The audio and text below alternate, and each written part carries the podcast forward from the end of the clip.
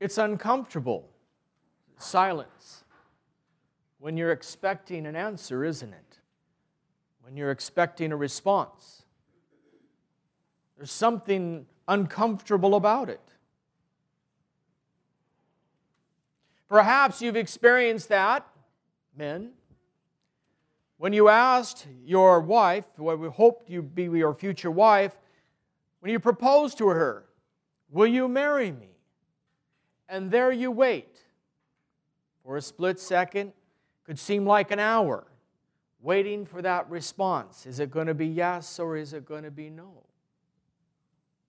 Perhaps we've had the experience, sad as it is, to had to go to the hospital of a loved one and they had some big surgery or some big illness and the doctor comes out and you come up the doctor says everything the procedure went well and then you wait for the rest.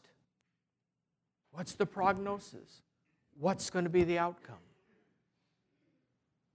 A lot happens in that short period of time of silence. Today we celebrate the feast of the Annunciation. So, being on the Christmas theme that I am, because this past week I talked about the Sears Christmas catalog, as a little boy, I remember saying to myself on this day, nine more months and it's Christmas. I could figure that out pretty quick. But we celebrate this feast of Gabriel coming to the Theotokos, to the mother of God, to a young girl. The Synaxarion says she was just completing her 14th year of age, about to turn 15. And the angel Gabriel comes to her, and he begins the great announcement Hail, O full of grace, the Lord is with you. Of course, he's saying that to the whole of creation. Hail, all of you. The Lord is with all of you. And he begins going on and on with the Theotokos about you're going to have this child. You're going to name him Jesus. He's going to be on the throne of David. His kingdom won't have any end.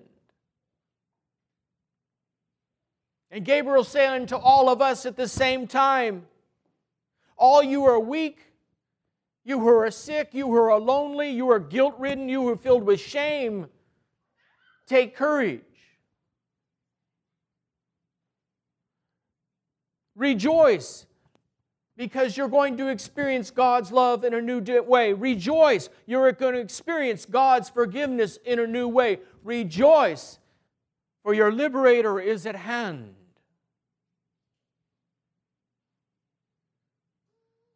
Mary comes back and says, How can this be? I don't know man. I've never had a husband. And Gabriel responds, The power of the Most High will overshadow you. That great mystery of the incarnation that we will never plumb the depths of, we will never understand the mechanics of it. And it's not important that we do. But after Gabriel, who had the majority of the narrative of the gospel we heard tonight, after he said everything, after he did all that he was commanded to do, he said everything he was told to say. He said it all, and then he had to stop. And he had to wait.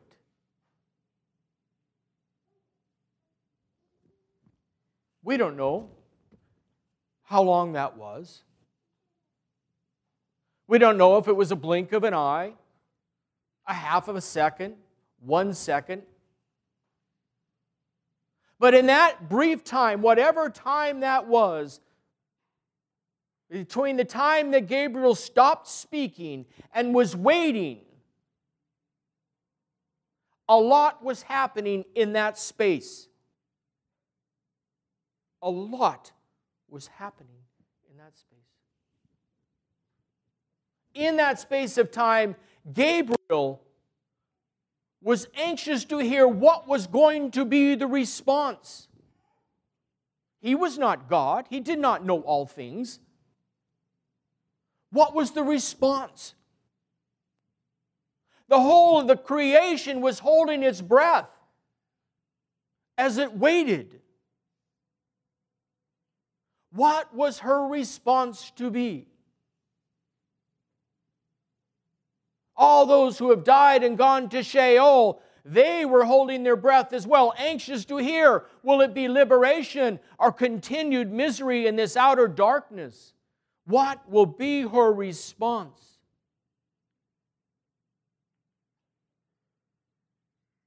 This young woman, completing her 14th year, going into her 15th year, had the weight of the entire uh, of humanity on her at that point in time. Our future, you and I being here tonight, my priesthood, your priesthood and baptized into Christ, all hinges on this one question in that space between the time that Gabriel spoke ended speaking and the time that Theotokos said something. What a powerful moment of silence that must have been.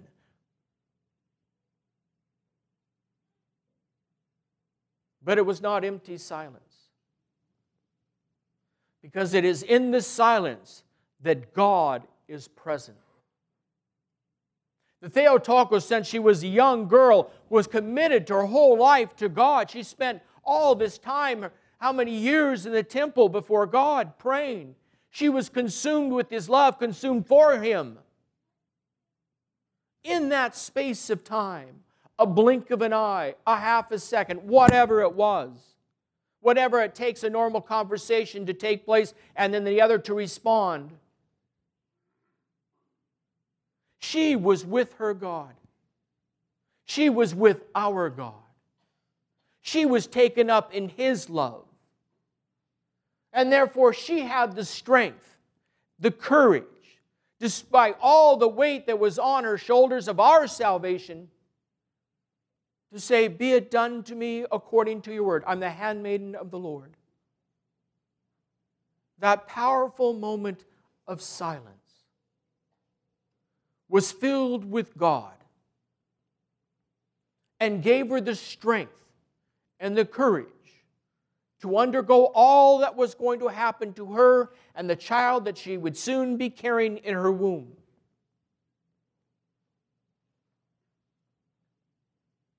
We must not underestimate God's working in our lives in the power of the silence, in the things that happen between things. Even when we're sick and we withdraw from our, because of our sickness, in that silence, God is there with us and we gain strength and we gain courage. In the force of dis, dis, um, distress and anxiety, when we draw back, we close in on prayer, God is in the silence of our drawing back to be with Him. And it's in that silence we are to draw into His love and gain His strength. What it must have been like for all of the cosmos to wait on that answer. And yet, there could only be one answer. Because her whole being magnified the Lord, as she would go on to say. Her whole being would be for God and for whatever He willed.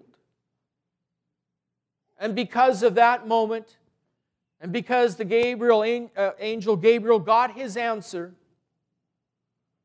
creation rings out in joy again. Those in Sheol have hope, and you and I have our future salvation. All because in that one moment of silence, a young woman found strength in her God, gave herself completely to God, and said, Yes, and that reverberated all the way back to the beginning of time to Adam and will continue all the way to the end of our time and on into eternity.